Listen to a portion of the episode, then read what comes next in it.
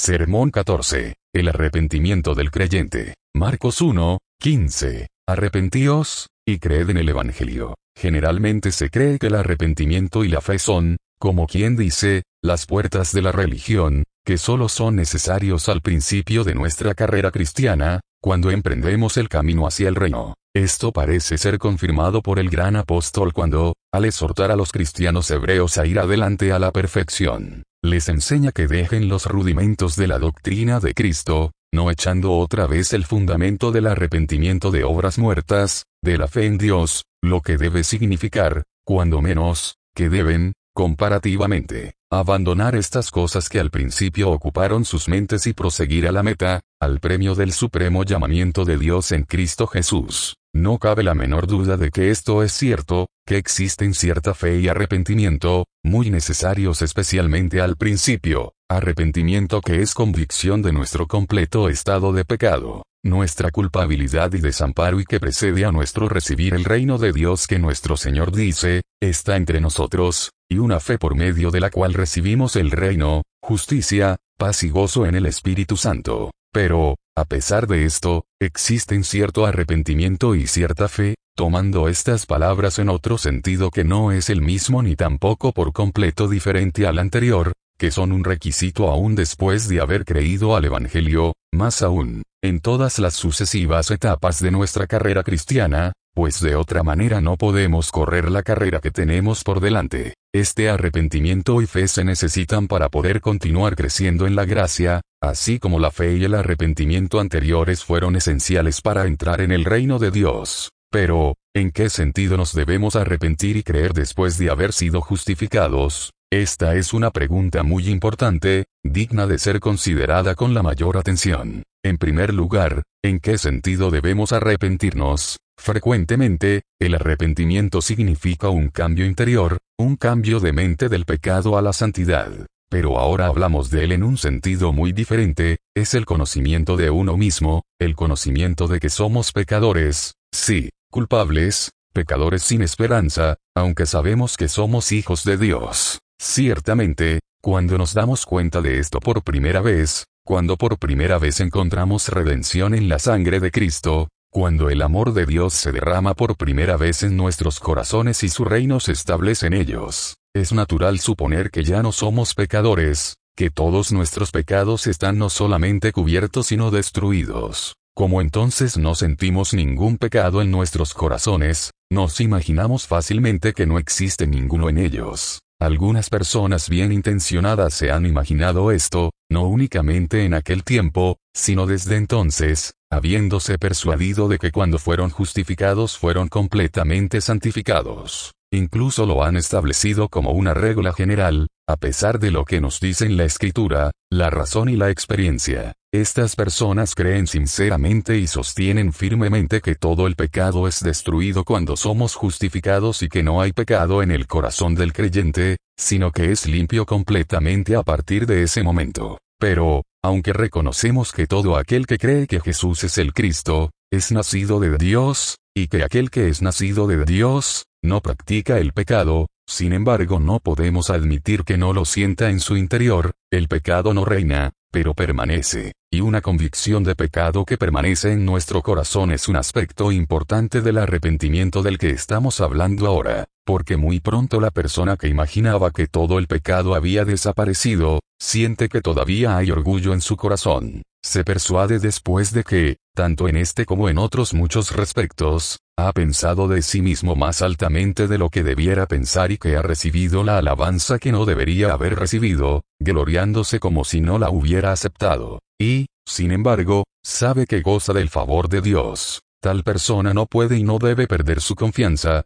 pues el Espíritu mismo da testimonio a nuestro espíritu, de que somos hijos de Dios. Tampoco tarda mucho en sentirse voluntarioso en su corazón, aun contra la voluntad de Dios. Todo ser humano debe tener voluntad propia, mientras goce de entendimiento. Esta es una parte esencial de la naturaleza humana, es más, de la naturaleza de todo ser inteligente. Nuestro bendito Señor mismo, como ser humano, tenía voluntad, de otra manera no hubiera sido hombre, pero su voluntad humana estaba siempre sujeta a la voluntad de su Padre. todo el tiempo y en todas las ocasiones, aun en la aflicción más profunda, él podía decir, pero no sea como yo quiero, sino como tú. Pero no sucede así todo el tiempo, aun con un verdadero creyente en Cristo. Frecuentemente tal creyente exalta su propia voluntad contra la de Dios. Desea algo porque le resulta placentero a su naturaleza, aunque no sea agradable a Dios. Rehúsa hacer algo porque le causa dolor, aunque sea la voluntad de Dios para él. Ciertamente, suponiendo que continúe en la fe, lucha en contra de ello con todo su poder.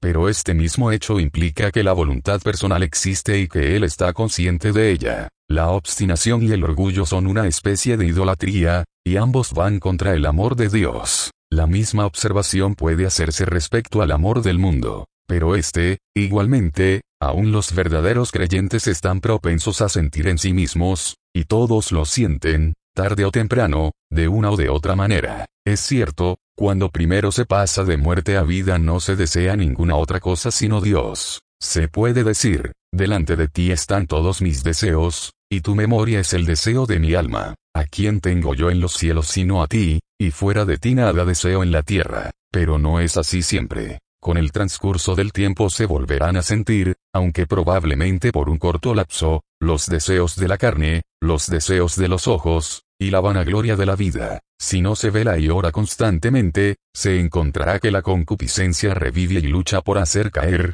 hasta que ya casi no se tienen fuerzas para resistir. Se puede sentir el asalto de las pasiones desordenadas, una fuerte inclinación a dar culto a las criaturas antes que al Creador, ya sea un hijo, un padre, un esposo o una esposa, o su amigo íntimo se puede sentir de mil maneras diferentes el deseo por las cosas y los placeres terrenales. En la misma proporción se uno olvidará de Dios, sin buscar su felicidad en él y, consecuentemente, llegando a ser amador de los deleites más que de Dios. Si no se tiene cuidado cada momento se volverá a sentir el deseo de los ojos, el deseo de gratificar su imaginación con algo grande, hermoso o fuera de lo común de cuántas maneras este deseo asalta al alma, tal vez en relación con bagatelas, como vestidos o muebles, cosas que nunca fueron designadas para satisfacer el apetito o un espíritu inmortal. Sin embargo, que naturales para nosotros, aun después de haber gustado de la buena palabra de Dios y los poderes del siglo venidero,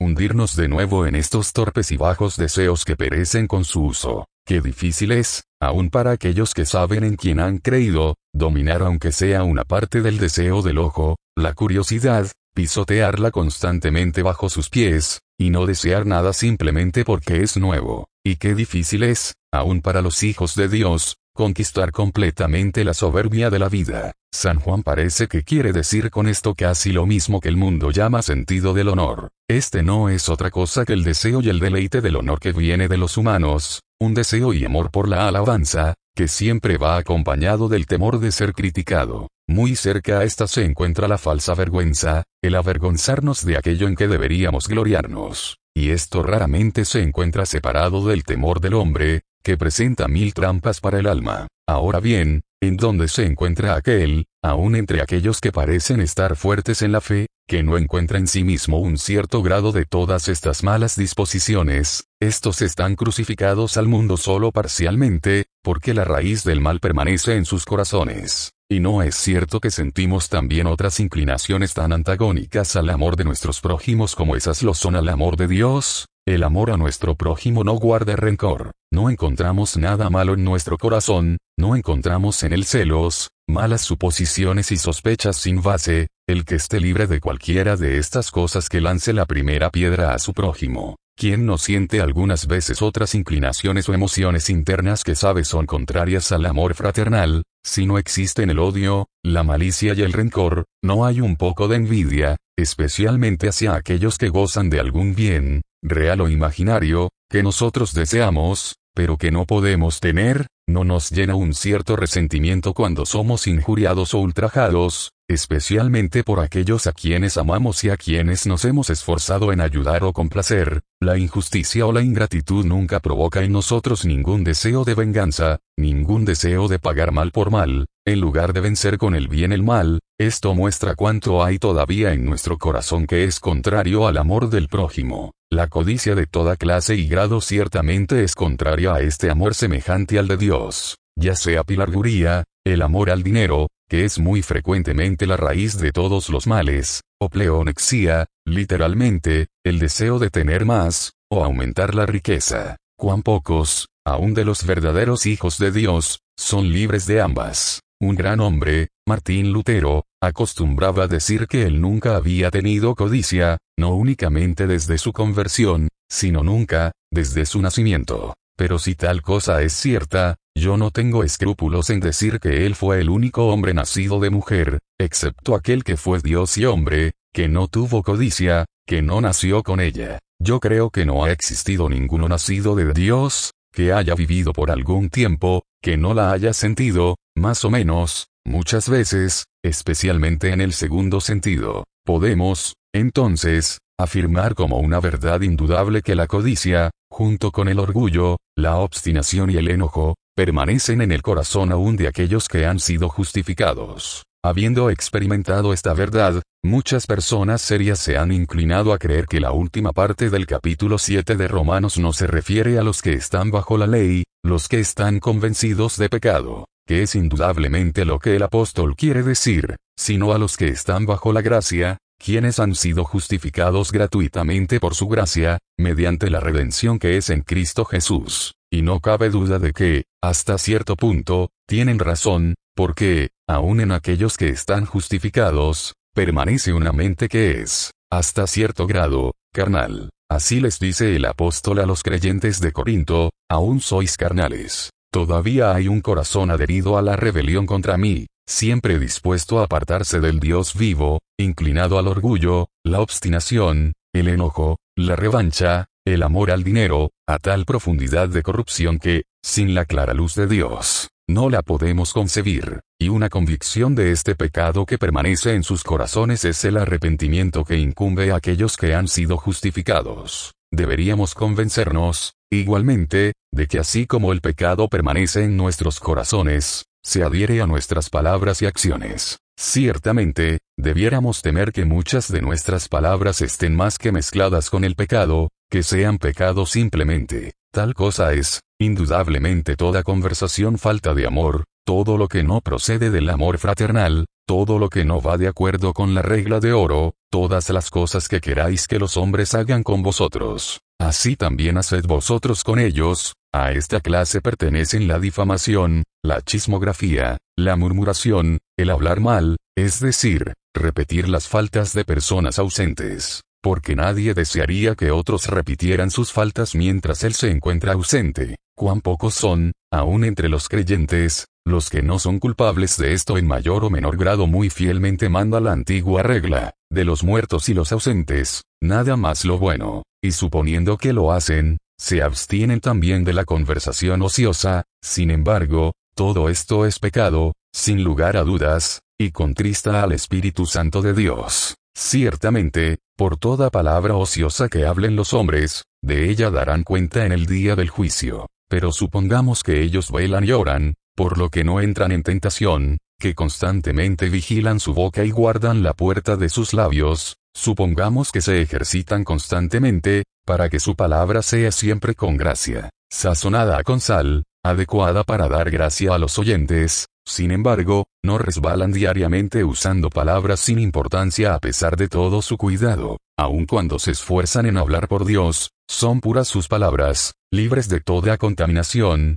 no encuentran nada erróneo en su misma intención, hablan simplemente para agradar a Dios y no, en parte, para agradarse a sí mismos, es completamente para hacer la voluntad de Dios y no, en parte, para hacer la suya también, o, si principian con sinceridad de corazón, continúan puestos los ojos en Jesús, hablando con Él todo el tiempo que permanecen con su prójimo, cuando están condenando el pecado no sienten disgusto o mala voluntad contra el pecador, cuando están instruyendo al ignorante, no sienten orgullo o complacencia de sí mismos, cuando están consolando al afligido, o cuando se están estimulando unos a otros a amar y hacer buenas obras, no sienten cierta aprobación interior que les dice, has hablado muy bien, o cierta vanidad, el deseo de que los demás piensen lo mismo y que, con tal motivo, los tengan en mayor estima, en algunos o en todos estos casos, cómo se adhiere el pecado a la mejor conversación de los creyentes, la convicción de lo cual es otra parte del arrepentimiento que incumbe a los que han sido justificados.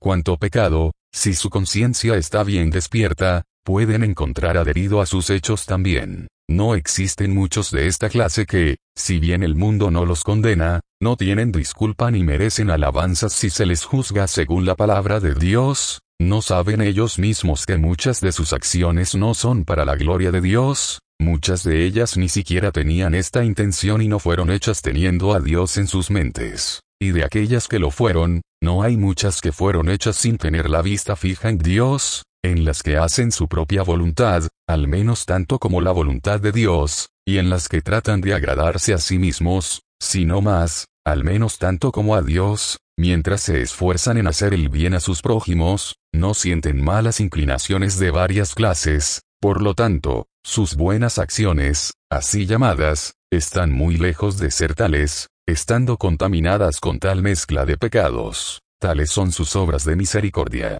y no se encuentra la misma mezcla en sus obras de piedad 54 mientras escuchan la palabra que es capaz de salvar sus almas, no sienten temor de que tal vez sirva para condenarlos, más bien que para salvarlos. No acontece lo mismo con frecuencia, cuando tratan de ofrecer sus oraciones a Dios ya sea en público o en privado, aún hay más. Al tomar parte en el culto solemne, al acercarse a la mesa del Señor, ¿qué pensamientos tienen? No vagan sus mentes a veces por toda la tierra, imaginando cosas que les hacen temer el que su sacrificio sea una abominación delante del Señor, así, se avergüenzan más de sus mejores obras de lo que antes se avergonzaban de sus peores pecados. Además, de cuántos pecados de omisión son responsables. Nosotros sabemos las palabras del apóstol, al que sabe hacer lo bueno, y no lo hace, le es pecado. Pero, ¿no se acuerdan de miles de ocasiones en que pudieron haber hecho el bien a sus amigos, a los extraños, a los hermanos, ya en sus cuerpos, ya en sus almas, y no lo hicieron,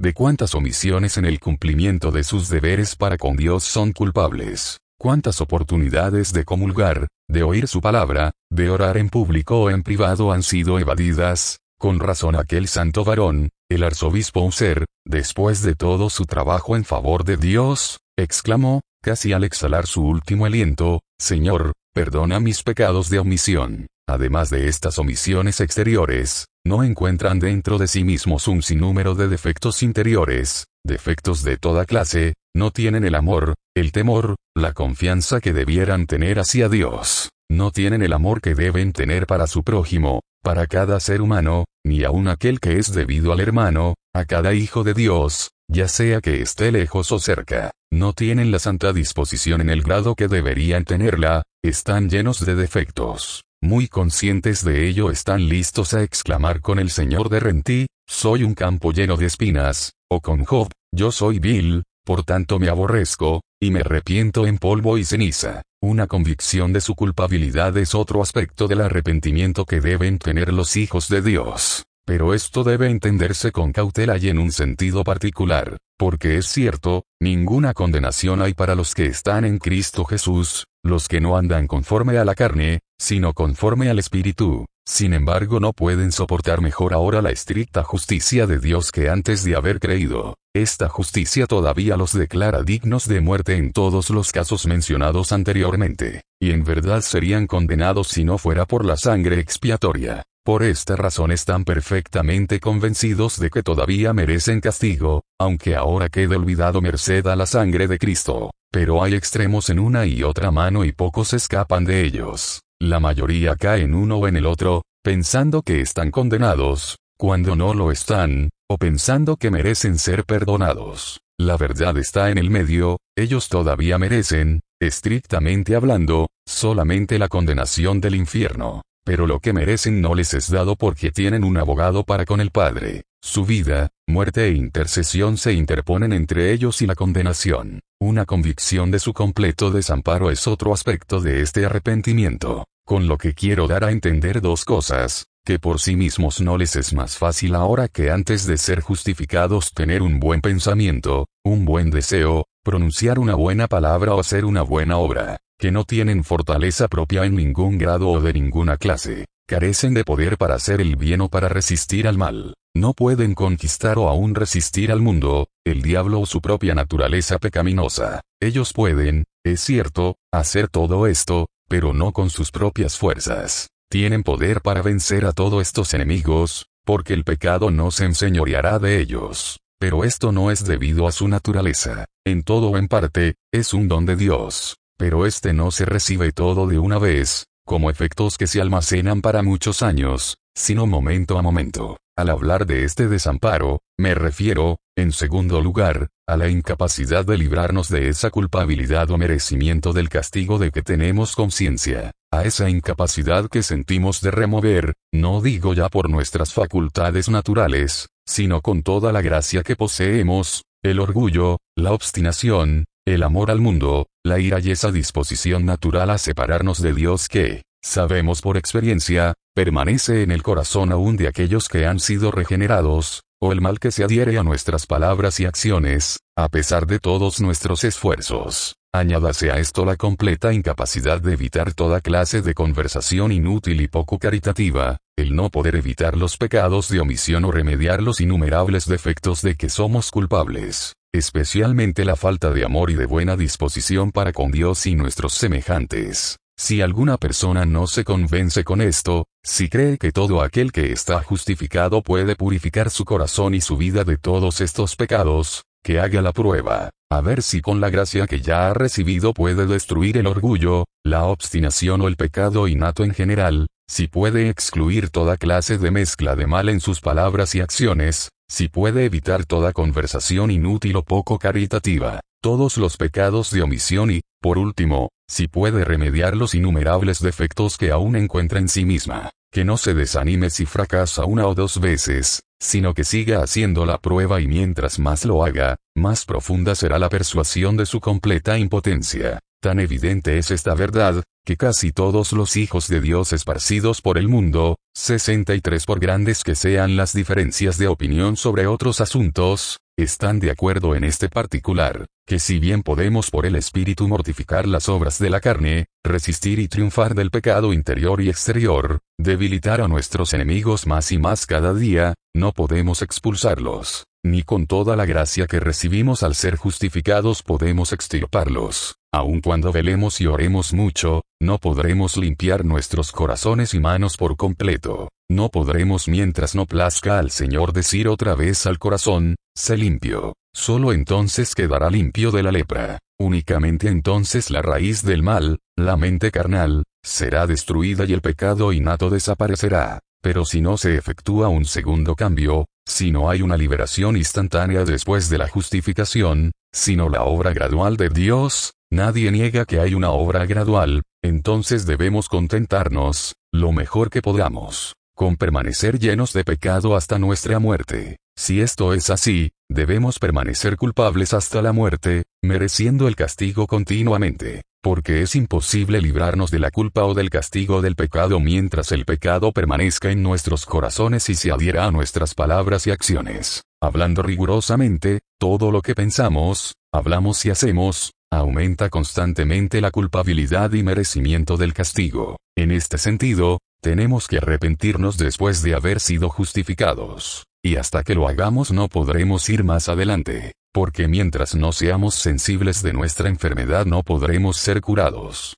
Pero supongamos que nos arrepentimos, entonces somos llamados a creer en el Evangelio. Esto debe entenderse en un sentido peculiar, diferente de lo que hasta ahora hemos creído en relación con la justificación. Crean las buenas nuevas de la gran salvación que Dios ha preparado para su pueblo. Crean que aquel que es el resplandor de su gloria, y la imagen misma de su sustancia puede también salvar perpetuamente a los que por él se acercan a Dios. Él puede salvarte de todo el pecado que se adhiere a todas tus palabras y acciones. Él puede salvarte de los pecados de omisión y suplir todo lo que te falta. Es verdad, para los hombres esto es imposible, mas para Dios todo es posible. ¿Por qué? ¿Qué puede ser demasiado difícil para aquel que tiene todo el poder en el cielo y en la tierra? Ciertamente, su poder de hacer esto no sería base sólida de nuestra fe en que lo hará, en que ejercerá su poder, si no lo hubiera prometido. Pero Él lo ha hecho, lo ha prometido una y otra vez, en los términos más fuertes. Él nos ha dado preciosas y grandísimas promesas, tanto en el Antiguo como en el Nuevo Testamento. Así,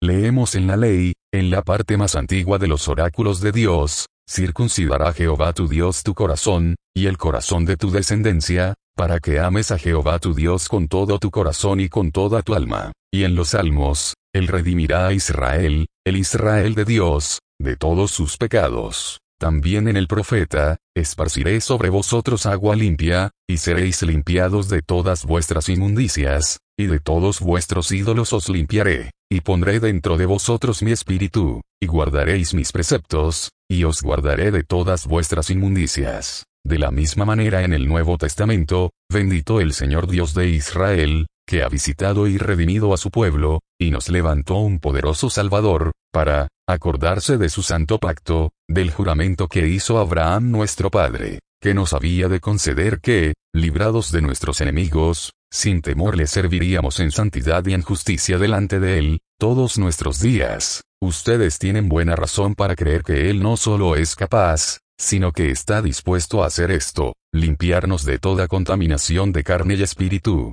y guardarnos de toda inmundicia. Esto es lo que ustedes anhelan ahora, esta es la fe que necesitan, que el gran médico, el que ama mi alma, está dispuesto a limpiarme. Pero, ¿está dispuesto a hacer esto mañana o ahora? Dejemos que conteste por sí mismo, si oyereis hoy su voz, no endurezcáis vuestro corazón. Si lo dejan para mañana, endurecen sus corazones, rehusan oír su voz. Crean, entonces, que Él está dispuesto a salvarles hoy. Está dispuesto a salvarles ahora. He aquí ahora el tiempo aceptable. Él ahora dice, sé limpio solamente cree inmediatamente también tú encontrarás que al que cree todo le es posible. Continúa creyendo en aquel que te amó y se entregó a sí mismo por ti, que llevó tus pecados en su cuerpo sobre el madero y te salvó de toda condenación por la aplicación continua de su sangre. Por esta razón podemos continuar en un estado de justificación. Y cuando vamos de fe en fe, cuando tenemos fe que nos puede limpiar de nuestros pecados interiores, para ser salvados de toda nuestra inmundicia, de la misma manera somos salvados de toda nuestra culpa, y el merecimiento de castigo que sentimos anteriormente. Entonces podemos decir, no solamente, cada momento, Señor, deseo el mérito de tu muerte, sino también, en la completa seguridad de la fe, cada momento, Señor, yo tengo el mérito de tu muerte porque por esa fe en su vida, muerte e intercesión por nosotros, renovada momento a momento, somos completamente limpios y no solamente no hay ahora condenación para nosotros sino tampoco el castigo merecido que existía anteriormente, ya que el Señor limpia tanto nuestros corazones como nuestras vidas por la misma fe sentimos el poder de Cristo cada momento descansando sobre nosotros, y podemos continuar en la vida espiritual. Sin esta fe nos convertiríamos, en un momento, a pesar de nuestra santidad actual, en demonios. Por otra parte, mientras conservemos nuestra fe en Él, sacaremos agua de los pozos de salvación,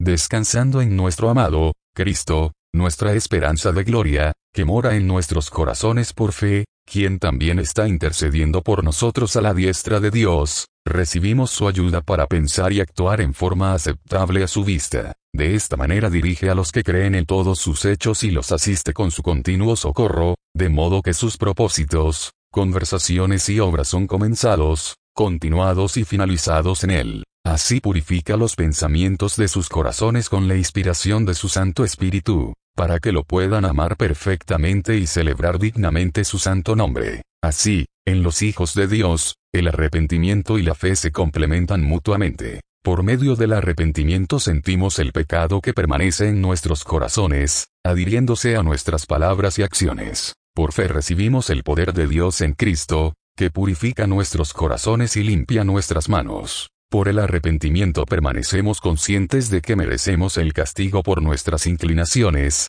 palabras y acciones. Por la fe somos conscientes de que nuestro abogado con el Padre está continuamente intercediendo a nuestro favor y, por tanto, quitando continuamente toda condenación y castigo de nosotros. Por el arrepentimiento tenemos una firme convicción de que no hay poder en nosotros. Por la fe recibimos, no únicamente misericordia, sino gracia, para alcanzar misericordia y hallar gracia para el oportuno socorro. El arrepentimiento niega la posibilidad de que pueda existir otra ayuda. Por la fe aceptamos toda la ayuda que necesitamos de aquel que tiene todo el poder en el cielo y en la tierra. El arrepentimiento dice, sin él yo no puedo hacer nada. La fe dice, todo lo puedo en Cristo que me fortalece. Por medio de él puedo, no solo vencer, sino expulsar a todos los enemigos de mi alma. Por medio de él puedo amar al Señor mi Dios con todo mi corazón, mente, alma y fuerza, y andar en santidad y justicia delante de él todos los días de mi vida. De lo expuesto fácilmente se puede deducir lo peligrosa que es esa opinión, a saber, que al ser justificados somos enteramente santificados, que nuestros corazones quedan limpios de todo pecado. Como ya se ha hecho observar, desde ese momento quedamos libres del pecado exterior y, al mismo tiempo, el pecado interior es quebrantado, de manera que ya no necesitamos seguirlo o ser dominados por él. Pero es absolutamente falso que el pecado interior quede completamente destruido, que se haya arrancado del corazón la raíz del orgullo, de la obstinación, de la ira, del amor del mundo o que se haya extirpado completamente la mente carnal o la inclinación del corazón a volver al pecado. Suponer lo contrario no es, como algunos pudieran pensar, un error inocente y sin malos resultados. No, sino que hace un daño inmenso, enteramente cierra el camino para cualquier cambio posterior. Porque está dicho, los que están sanos no tienen necesidad de médico, sino los enfermos. Si creemos, por consiguiente, que ya estamos completamente sanos, no hay necesidad de más curación y, suponiendo tal cosa, es un absurdo esperar que se nos libre más del pecado, ya sea de una manera gradual o instantánea. Por el contrario, una convicción profunda de que no estamos sanos completamente, de que nuestros corazones no están completamente purificados, que todavía habita en nosotros una mente carnal, lo que es por naturaleza enemistad contra Dios, de que un gran número de pecados permanece en nuestro corazón, debilitados ciertamente, pero no destruidos, nuestra más allá de toda posibilidad de duda la absoluta necesidad de un mayor cambio. Admitimos que al mismo momento de la justificación nacemos de nuevo, en ese instante experimentamos el cambio interior de las tinieblas a su luz admirable, de la imagen bestial y diabólica, a la imagen de Dios, de la mente terrenal, sensual y diabólica, a la mente que hubo en Cristo Jesús. Pero en ese caso, cambiamos completamente, somos transformados completamente en la imagen de aquel que nos creó, muy lejos de ello, todavía permanece en nosotros una profundidad de pecado, y es nuestra conciencia de esto la que nos constriñe a gemir por una completa liberación a aquel que es poderoso para salvar. De esto se desprende que los creyentes que no conocen la profunda corrupción de sus corazones, o que si tienen alguna convicción esta es muy superficial o teórica, se ocupan poco de la entera santificación. Tal vez abriguen la idea de que esto tendrá lugar a la hora de la muerte o antes, no saben cuándo, pero la falta de esa santidad no les causa la menor inquietud, ni sienten gran deseo de tenerla, no pueden sentirla hasta que se conozcan a sí mismos, hasta que se arrepientan de la manera que hemos descrito, hasta que el Señor les descubra el monstruo que tienen en el interior y les deje ver el verdadero estado de sus almas. Solo entonces, cuando sientan la carga, gemirán pidiendo liberación. Entonces, y solo entonces, exclamarán, en la agonía de su alma, destruye el yugo del pecado y haz mi espíritu completamente libre. No puedo descansar hasta que sea puro en mi interior. Hasta que me pierda completamente en ti podemos deducir de esto, en segundo lugar, que una profunda convicción de nuestra falta de méritos, después de haber sido aceptados, lo que, en cierto sentido, puede llamarse culpabilidad, es absolutamente necesaria, a fin de apreciar en su verdadero valor la sangre redentora, para que podamos sentir lo que necesitamos, tanto después como antes de ser justificados. Sin esta convicción no podemos considerar la sangre del pacto sino como una cosa común, algo que ya no necesitamos mucho, puesto que todos nuestros pecados pasados han sido borrados. Más todavía, si tanto nuestros corazones como nuestras vidas están manchadas, hay un cierto sentido de culpa que viene a nosotros cada momento y que consecuentemente nos expone cada momento a una nueva condenación, pero, para siempre vive en el cielo quien por nosotros intercede, su amor, que todo lo redime, y griega su preciosa sangre ofrece. Es este arrepentimiento, y la fe íntimamente conectada con él, lo que se expresa poderosamente en estas líneas. Yo peco en cada respiración, ni hago tu voluntad, ni guardo tu ley en la tierra como los ángeles en el cielo, pero la fuente todavía está abierta, lava mis pies, mi corazón, mis manos, hasta que sea perfecto en amor. Podemos observar, en tercer lugar, que la profunda convicción de nuestro completo desamparo, de nuestra completa incapacidad de conservar cualquier cosa que hayamos recibido, o de librarnos por nosotros mismos del mundo de iniquidad que permanece en nosotros, tanto en nuestros corazones como en nuestras vidas, nos enseña a vivir verdaderamente en Cristo por medio de la fe, no solo como nuestro sacerdote que es, sino también nuestro Rey. Esto nos impulsa a magnificarlo, a darle en verdad toda la gloria de su gracia, a hacerle en realidad nuestro Cristo y único Salvador, a poner verdaderamente la corona sobre su cabeza. Estas excelentes palabras, como han sido usadas frecuentemente, tienen poco o ningún sentido,